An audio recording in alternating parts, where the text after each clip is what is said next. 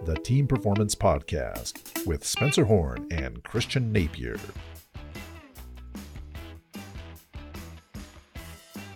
Hello, everyone, and welcome to another episode of the Team Performance Winning Ways for Uncertain Times podcast. I'm Christian Napier, joined as always by the man.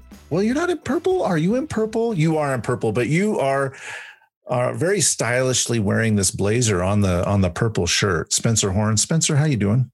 I'm doing so well. Good to be with you. Yeah, I'm, I'm, attempting to match my background to my shirt. It's not quite showing up on the screen. Little kind of baby blue this time. Yeah, I usually do wear purple though. Maybe it's burned in your retina, and that's why you're seeing that. Yeah, like a, like I have OLED eyeballs. The, I've got a burn in in my in my retinas. Well, Spencer, uh, it's now after Thanksgiving, so I have to ask, how was your Thanksgiving? You know, it, it was really interesting. You know, last time we talked, we were talking about hopefully getting together and and I was talking about how I was talking to executives and they were frustrated because of people in California couldn't meet with family and a lot of people just lost motivation. I'm like, well, that's not me. Well, a couple of days after that, I got a I got a text from somebody that had I had been with at church. We were wearing masks and everything. We were doing some work, and he said that he had been diagnosed positive with COVID. So, based on CDC guidelines, I had to quarantine. I went and took a test. And so we had to cancel all our, our plans. It was my son, my wife, and it, that's a little heartbreaking, right? I mean, you, you almost lose the motivation to make the big dinner. And, and I got my results back on Thanksgiving morning at 7 a.m. saying negative. And so it's like, oh man. So that for me was a little frustrating because you know, keeping it real, we we missed it. How but how were your uh, uh, activities and celebrations?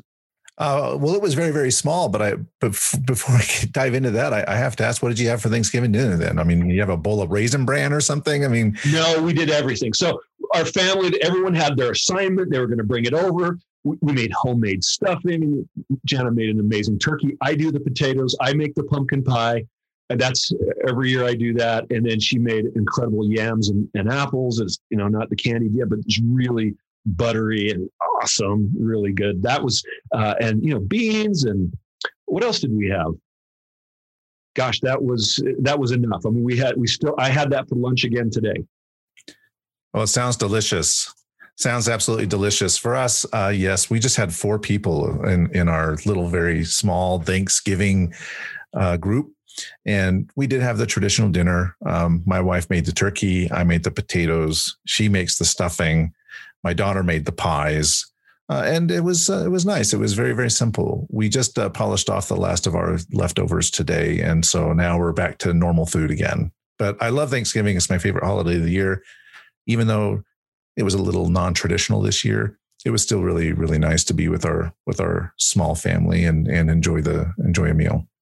Yeah, you know, it was uh, it, it, was strange, but this week, even though I had I was supposed to quarantine, I went up into the Uintas with Jana after I took my test because I couldn't find anywhere to actually give the test, right?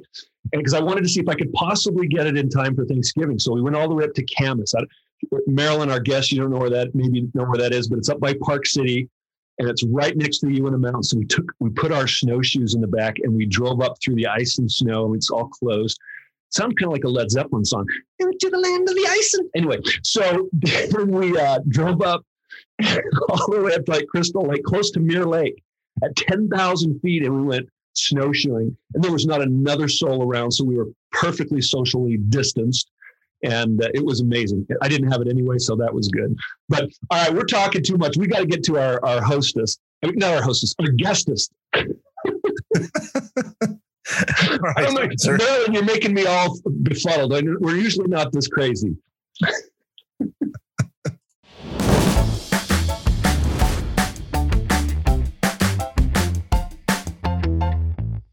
Why don't you go ahead and introduce our distinguished guest today, Spencer? So excited to do that, Christian. So I want to introduce to you Marilyn Sherman. And if you haven't heard about her, you've probably been I don't know where you've been, probably under a rock. But Marilyn Sherman is in the speaker world is um, is is known. She's one of very few Hall of Fame speakers, which like I think there's only 182 of them in the world she's been speaking a long time. I remember when I joined, uh, and Marilyn, I met you in 2015. I was a guest at the Las Vegas uh, National Speakers Association, the Las Vegas chapter. Yes. And you know what happens, Marilyn, is that sometimes you know we we go to these events, and I, I got to hear you speak, and I was as a guest, I was probably on the front row, and I heard you give your front row presentation. I was I I took a ton of notes. I was so impressed. I had no idea who you were, and I'm like, wow, I need to I need to be like that. But I, I think sometimes we get we get so spoiled at these events, and it, it's like you know, it's just this Marilyn Sherman, and then everyone's like, you have Marilyn Sherman speaking to you. It's just she travels around the world, and when I say around the world, I mean she does events in France with her husband, who is also French. I think you did that on purpose so you could travel. Oh, right.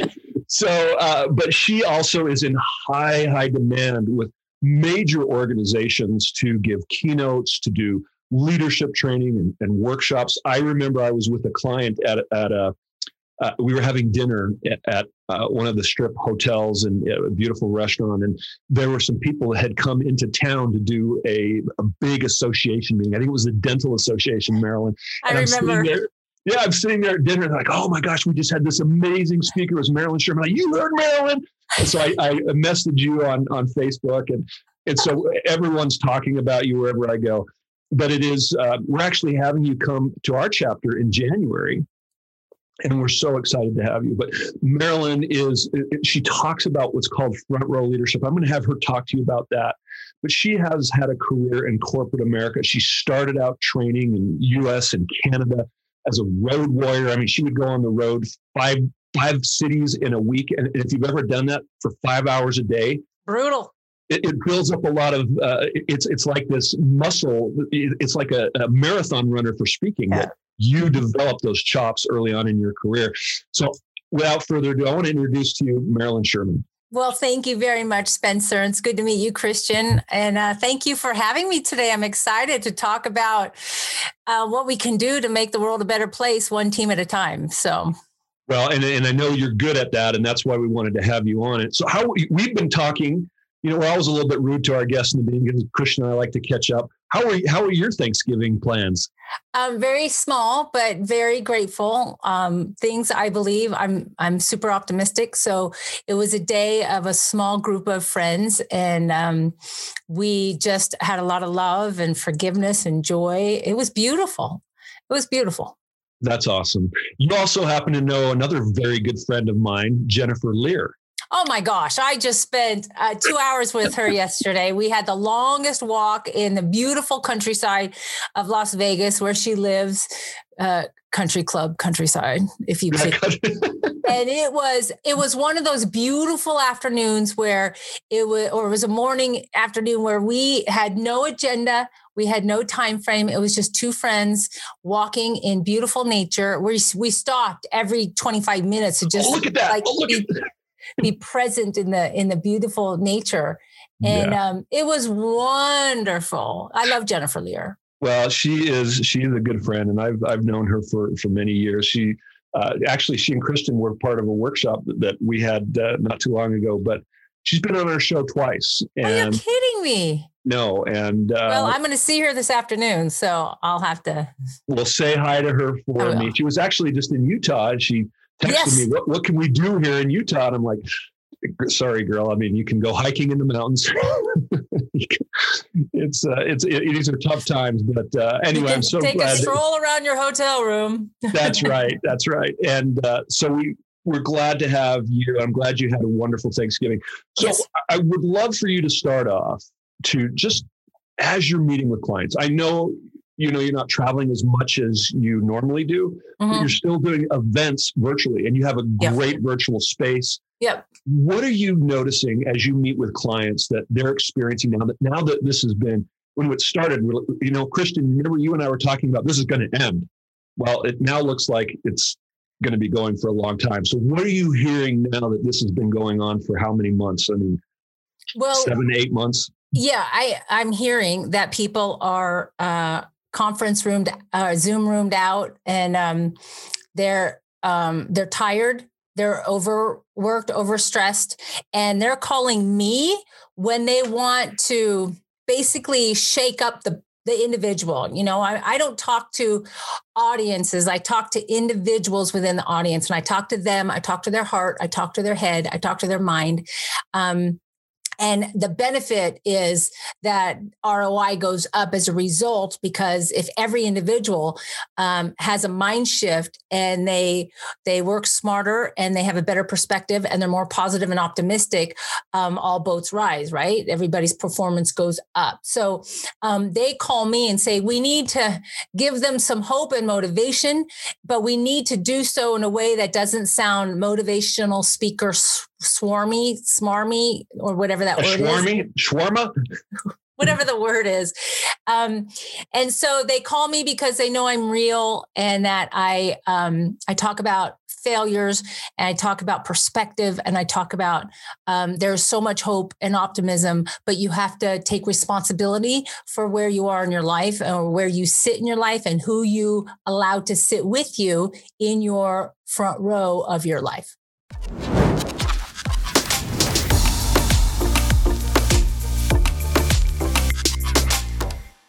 Yeah, there's a there was just a, a, a, big post on LinkedIn talking about just the, the burnout, virtual fatigue, yeah, Zoom fatigue, and but here's know, the other thing, Spencer, is I'm I was talking to a prospect today who said we need your message in January and let's book it, and um, I said, and she was asking me about my fees, and you know, obviously, um, meeting planners aren't paying all the time. Your full speaker fee as if you were in person. And right. I told her, but here's the thing about virtual, which is really cool. My clients are actually getting a bigger reach from our event because people that couldn't uh, travel to be in person, they're not missing out because um, they can have more people at the event. And because my message is, um, you know, I'm speaking to the hearts and the mind of the individuals. Um, every person that's on that that Zoom or Teams or whatever platform they use, everybody has a front row seat.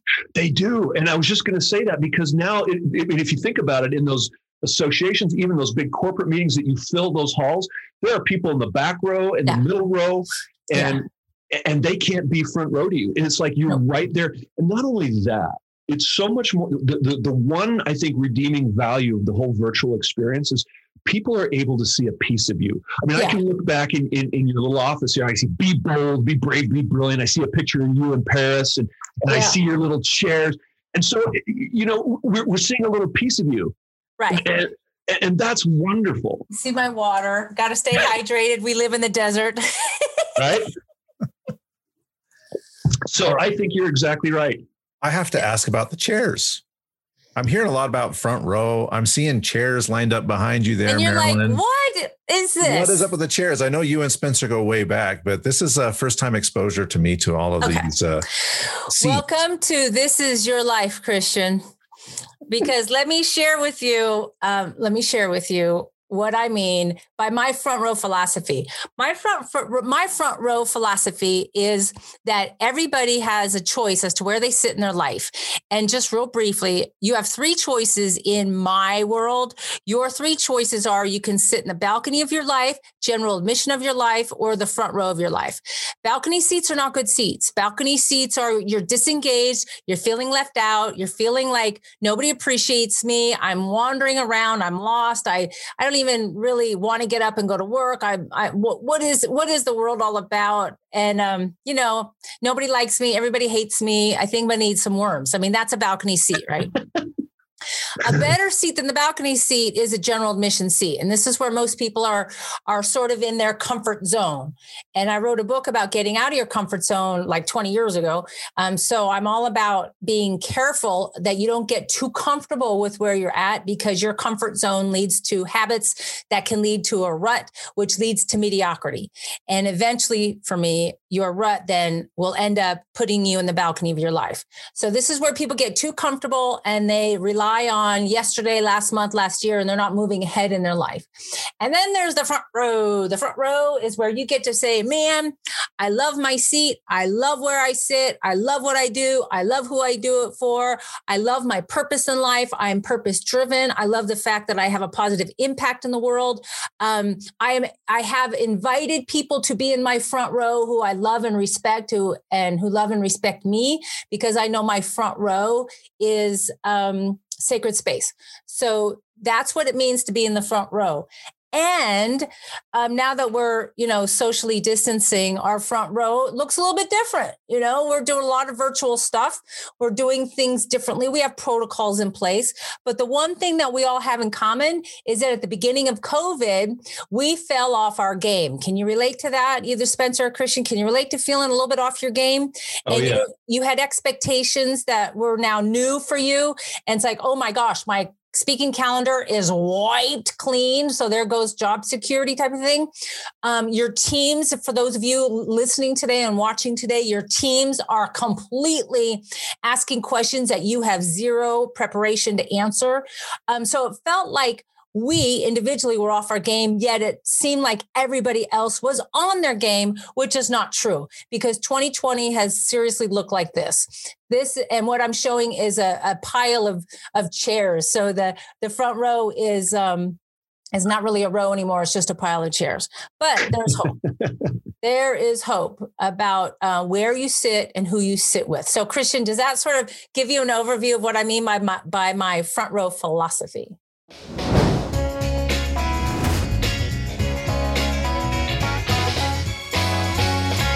Love it. I love it. It does give me uh, it does give me a visual. I'm glad we were recording this on video. For those who are listening on audio, um, thank you very much, uh, Marilyn, for explaining it uh, so so well. It actually reminds me of uh, a story. I, I I've been doing another podcast, which has been looking back at the Salt Lake 2002 games, and in this podcast, I interview different people who worked on those games. I worked on those games as well. That's why I'm doing it. One of those people, she was invited to help out with the torch relay in Washington, D.C. on Christmas Day.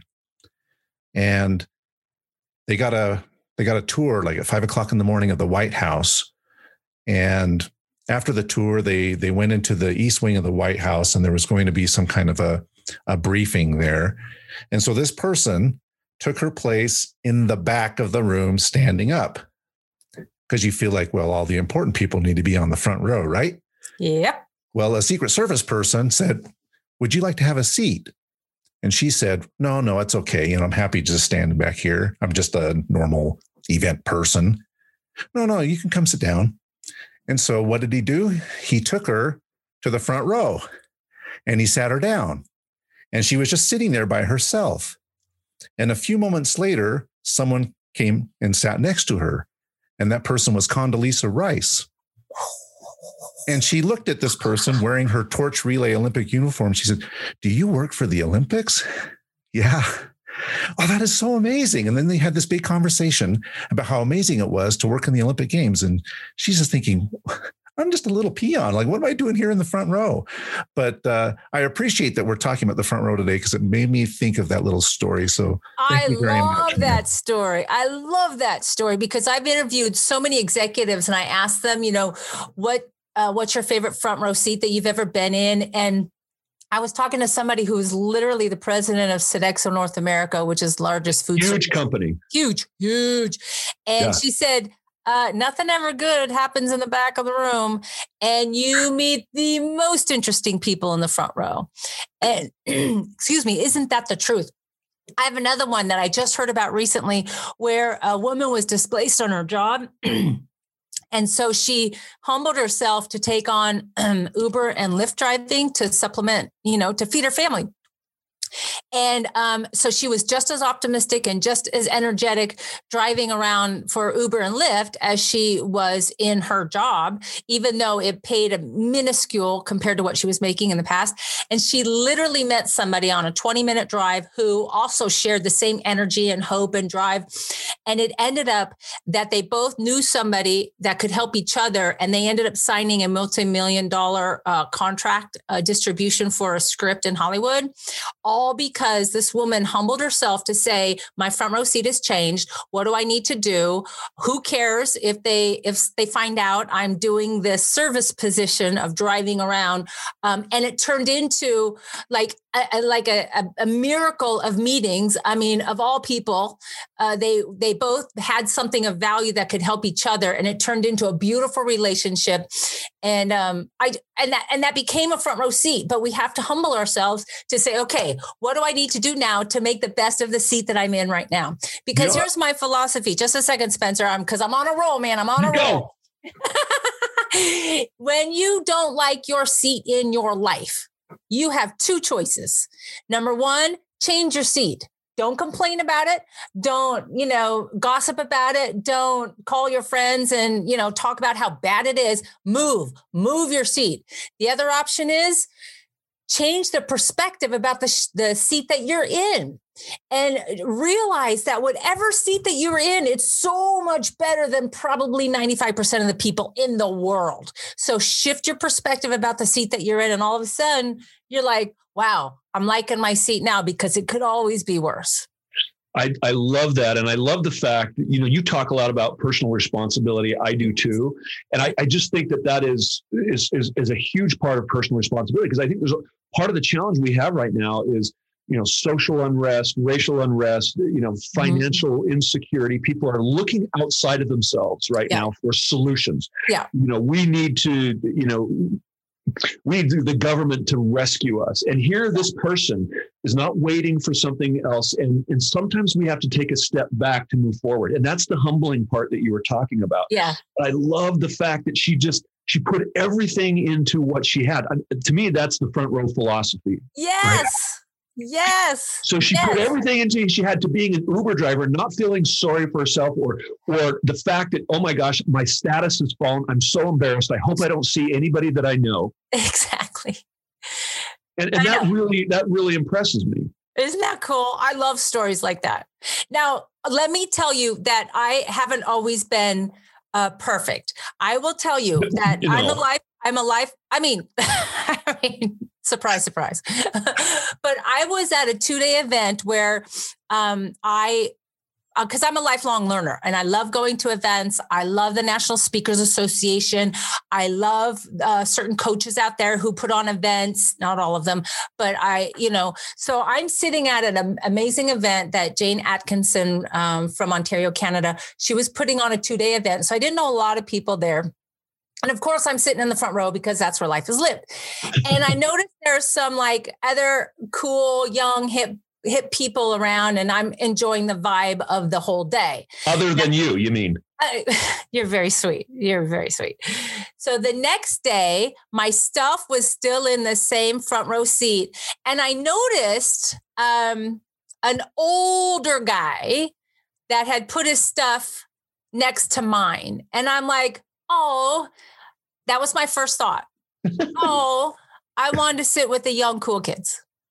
And then I thought, Marilyn, how, I mean, quickly, Marilyn, how shallow can you be to be so judgmental of this guy just because he's a lot older than everybody else in the room by probably 20 years? And so I just I, I, I gave myself a little slap in the face and said, "Okay, suck it up, girlfriend." So I went and I sat next to him, introduced myself to him, and I thought, "Oh, there, there, I'm going to be like helpful to the old guy." And then I heard him speak. Oh my gosh, he was by far the most fascinating person in the room. Why? Because he had a story. Yeah. When we let go of our own ego and about what we get and in fact what can we learn, switch it to what can we learn from people? What can we what can we do to serve others and then learn from others? It shifts everything about the people that are in your front row whether you invited them there or not. And I found out that this guy when he spoke, he's he told a story about being a young intern at the hospital. And because he was only an intern doctor at the time or a resident, whatever you call it, um, at the hospital, he had to work on a day when everybody else took the day off because the president was coming into town. And he was feeling a little bit sorry for himself because he had to work that day. And he was the resident emergency doctor on staff, whatever. And then suddenly the doors of the emergency room, opened up and tons of people and tons of chaos, which they're used to in an emergency room. And in fact, it was JFK being wheeled into his emergency room. He was the last person on earth to be in the presence of JFK before he died from an assassination's bullet or, yeah, from assassination. Wow. Hello. So, do you see what happens in our life where we make judgments of people because of the way they look, the way they walk, how they are, who they are? When in fact, if we just let go of all that judgment and invite them to our front row or change our perspective if they're in our front row and ask a question, this world would be such a better place because the world right now is pretty hostile. Am I right? I mean, there's a lot of hostility going on. I, and I like to say, and you can quote me on this it's better to be um, you can't be um, curious and defensive at the same time so if you have someone that's in your presence and you look at them without even talking to them and get defensive and angry and frustrated, why not just stop, shut it down, and then be curious? Even if people who are different than you, with different opinions than you, with different political ideations than you, you simply say, interesting. How'd you come up with that? And you do it from a sincere place of inquiry as opposed to judgment.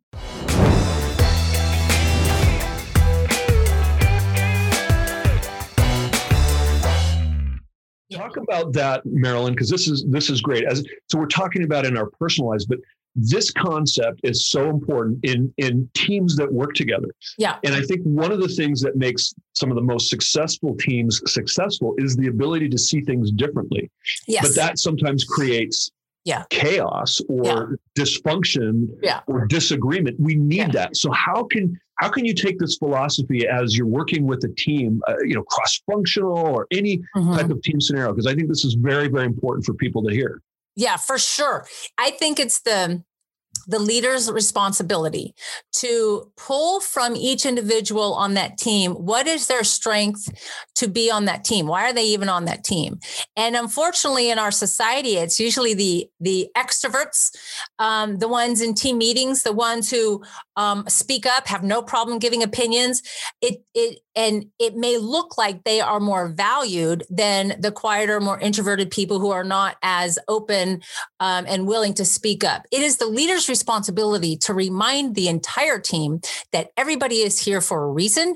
Everybody brings individual skills and talents to the table, and we need to honor that. So it's the leader's responsibility to shut down the people who try to um, overtake uh, team meetings and really pull from the people who are not as willing to be so um, open with their thoughts and ideas, pull it out of them, even if it means talking to them one on one and say, hey, listen, there's going to be an opportunity in our meeting for you to speak up. And I want you to be prepared for it because I know um, you know, Johnny on the spot over there can roll over everybody, including me. So I want you to be prepared because I'm gonna I'm gonna protect you, but I want everybody to hear your ideas because you're just as brilliant as Johnny over there. So we need to cultivate a culture where you have inclusivity and you remind people guess what? Not everybody's like you. Not everybody wants to hear you talking all the time. Not everybody um, who is quiet um, is quiet because they don't have good ideas. So we're all on this team, and it's the manager's responsibility to pull pull out of people their brilliance. Well, sometimes those great suggestions, and sometimes the dynamics are that those extroverts speak first and they get the conversation going in yeah. one direction. So that creates a group think, right? Yes, yes. And the challenge with that is that it's typically the people who are more reserved in thinking are actually maybe have a different perspective, but they don't want to create what is sometimes considered, uh, you know, dissension or not yes. going yes. with the, the group thing. Yes. So they don't want to create that that contention. Yes. With, with, when that's exactly what may be needed. Yeah. Well, and so how you bring that out and help that help the team make that safe is so important. And how do you do that in your well, experience? For one thing, it's a very good point, Spencer. What, what needs to happen is for there needs to be a culture of it's okay to have bad ideas and it's okay to fail. Because so many times people are silent and not because they're afraid that their idea is not good enough or they're afraid their suggestion isn't good enough and they're um, afraid that what they have may fail. Take away the fear and say, you know what? Let's have a bad idea brainstorm. Let's come up with the worst ideas possible. Yes Yes, you've got to shut down the critical mind. Yes. Just get all the ideas out. And Yes. what happens is we want to start, well, that won't work. Stop talking about what will and won't work and get all the ideas Exactly. Because you want to celebrate the participation and the creativity and the mind expanding ideas. Um, and then, and then you can decipher, okay, let, you know, we're not going to have flying cars by next week. So we're going to table that for now. You know what I mean? So there's no judgment when What? you come up with these ideas and then really talk about failure. It's okay to fail because in failure, we come up with the diamonds in the rough that make um, that give us the shift that we need. I remember when I worked for a finance company, I was in a management training program and I made a horrible mistake in accounting. I was off by I don't know, tens of thousands of dollars in the accounting piece that I was responsible for. And I was so devastated when my boss pointed out to me. And he wasn't devastated at all. He said, Marilyn, the, the fact is, um, I know you're upset because it was such a huge mistake, but guess what? Because it was so huge, I know you will never make this mistake again. So he had no judgment that I made the mistake because he said the only judgment would come is if you made that same mistake again. So you must learn from it. You remember what Michelle Theory said, uh, um, Christian, about the, the the leader in Saudi Arabia? He said, "I encourage you to make first mistakes. Yeah. First mistakes. Yeah. First mistakes. I, okay, I have a I have a thought. And being new to this concept of front row, I may be completely off base. So, Marilyn, if I say something that's completely stupid, uh, you can call me on it. And if Okay. uh, it's really, really bad, then we can edit it out of this podcast. but on the on the idea of seating, Yes. uh, in in the major sport event space, we we have what is called accredited seating, right? And in accredited seating, you have certain sections of seats that are allocated to people that are credentialed. They could be athletes, they could be media, they could be broadcast, they could be sponsors, they could be um, part of the um, the organization, you know, the, the the management team, the leadership, the executives. You could have seats that are set aside for VIPs, whatnot. In in the Olympic space, this has been a problem for some time because the seats don't often get used. So you end up with uh, you know large swaths of empty seats that don't look very good on camera, and um, it also limits the revenue that the local organizers can can generate because they have a bunch of empty seats. So the idea of the front row, I think, is really fascinating from an organizational perspective to open it up. So you don't you don't have this wasted space and opportunity in your organization for for people who feel like they're entitled to certain privileges who don't necessarily take advantage of it. If you open it up to the to the broad diversity of people and allow everybody to participate then your organization will be more profitable you'll generate Yeah. more revenue in your organization because you're Yeah. actually using the seats that are available and you haven't closed some of them off Yeah. Well, they, uh, the U.S. Olympic Committee or whoever's in charge of those accredited seats can learn from Las Vegas. I live in Las Vegas, and every single night they have a whole section for the whales, and whales are the high, high earners and the high betters. And not all of them, I mean, they want on a whim to be able to give front row tickets to Jennifer Lopez or Lady Gaga, um, but not all of them come. So what they have is last minute seating, and they and everybody in town knows about it. So you just show up, and right up to showtime, there may be an opportunity to buy those front row seats that have not been used by the whales that the hotel has held back. So it's again, it's a communication issue. If you want an accredited seat, um, this is the this is the the uh, you know up until like five minutes before showtime or whatever it is, uh, you can have the seat. Otherwise, we have a waiting list of people. You know, it's something like that. But it happens every single night in Vegas with shows. So yeah, you don't want to waste those. And I've been in a general admission seat before where an usher came up to me and said, "You want to go closer to the front?" I'm like, "Yes," and they lead me to the empty seat because they would rather have those seats up front filled. So you're, you're grateful for that experience. Oh, absolutely.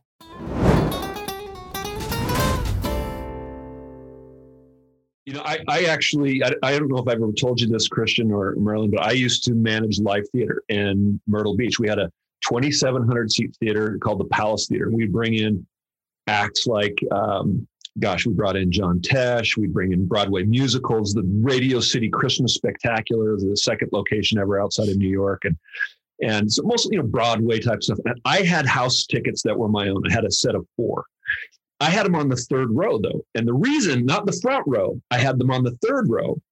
I know this is a little different than what you're saying, is because I could see the whole stage and you were still like the front row, right? Mm-hmm. Right. And, and, I remember taking my daughter to New York and um, we went to Wicked. She was 16 years old. This was, gosh, 16 years ago. And we we applied for the lottery. We got the second row. It was awesome because we could we were back a little ways and we could see. But the thing is, is we were so excited to be there. I know that there are some people that you give those house seats to. And it seemed like for me, when I gave those away, I got the most complaints for people who didn't pay for the show compared to those who paid top dollar to be on the front row. Yeah. Yeah. Have you seen that dynamic at all in, in organizations or, or people's lives? Uh, yeah. I mean, just think of the perspective of people that ask speakers for discount. It's usually the people that want me for half price that are the biggest pains.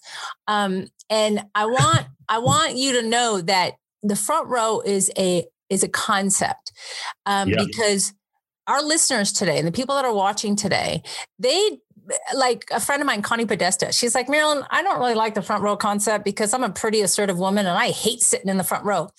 And it's I'm a like, concept. It's a concept, Connie, because the ultimate front row seat, because I know maybe Christian, maybe you're even thinking this. Wow, it seems kind of um, selfish to be like in the center of attention in the front row. But but the ultimate front row seat, the ultimate front row seat, which is why I believe I was put on this earth, is to be what I call an usher. Because the best seat in the house is where you live your life in such a positive, impactful, um, inspiring way that other people are motivated and inspired to move closer to their front row seat, knowing that you are leading by example in your front row. So I'm not having any judgment as to what people determine their front row seat is. My thing is, I want people to know that they deserve a front row seat in their life, which means they need to define what it looks like. And then ultimately, um, the front row seat is where you get to share. Like, for example, I like to say, um, when you change your seat, you change your life. But really, when you change your seat, you change someone else's life because you are illuminating the path for someone else to live their life in the front row. And then, if you think about it, the ultimate front row is actually a circle where we're all we are all in this together. I love it. Can I get an amen? Amen. yeah. Hallelujah. That's a yeah, five star amen for me. Totally. yeah and so I really love in my in my speeches and my keynotes, the whole thing is about you know taking responsibility for where you sit in life. Um, but at the very end, I hit them with the twist, and the twist is it's really not about us. It's about us illuminating the path, just like an usher, Spencer. Like when you were uh, hosting live theater, and Christian, yeah. when you when you usher people to their stadium seats watching the Olympics, which I was there for the '84 Olympics in Los Angeles. I mean, I love being in the Olympics. It's uh, being in the Olympics. I love watching the Olympics Olympics, whether live or on TV. So um, there's always an usher, always in every theater, in every um, live event, in every stadium. There is an usher with two things: knowledge of where all the seats in the house are, and a flashlight. And they Isn't look that, at your they look at your ticket and they say, Follow me. And they lead you to the most direct path to your seat because they are illuminating a light in that flashlight. You and I, we are put on this earth to be ushers, in my, my belief, to illuminate the path for others, to leave the world a better place, to be positive influence of other people without even realizing um, that we're doing it. So we have that opportunity every single day to usher others to their front row, however they define it for them. I think that's beautiful. And you know, we are that's that's the role of leadership. And that yes. takes us back to the question I asked you earlier. How can we it's through service to Yes. our to our team members that helps the team perform at a higher level because we're shining the way not you know it, it takes work right now the work is a little bit harder Of it seems like we're working longer we have a little bit of fatigue Yeah. but this is the part that we get to serve and and really love each other It- Yeah. we have to do more of that because Yeah. we need more ushers in the world today And one practical thing that people can do right now is just reach out individually to the people on your team and just with all sincerity say, "How you doing? What? Tell me what's going on." Yeah. I I know you've got kids at home. I know you're a single mom. I know I know this about you. How are you holding up? And then be transparent. Say, I know, I get it. It hasn't been easy for me, but um, I want to be there for you and here are the resources that our company has to offer um, and then give them some direction you know because like i said um, in a previous episode that um, that you may have watched, I talk about the five stages of loss that I learned from Dr. Elizabeth Kubler Ross. We are collectively in our society, everybody's going through those five stages of denial, bargaining, anger, depression, and acceptance. And what people need to know is that people don't go through these in a linear fashion. You don't have to go through all first four stages before you get to acceptance of our new reality. Um, and one day you could be in full acceptance mode and creative and innovative, and the next day you're feeling like a little bit depressed. And and you add to the frustration because you start to get guilty that you're feeling depressed. And it's like, no, you don't have to feel guilty. Recognize that five stages, there it's it's loss. And you are entitled to feel this sense of loss of normalcy and loss of routine and a loss of going to work without worrying about protocols being in place. So leaders need to know what those five stages are and to treat every individual on their team with uh, compassion, to check in with them and to let them know you're not alone.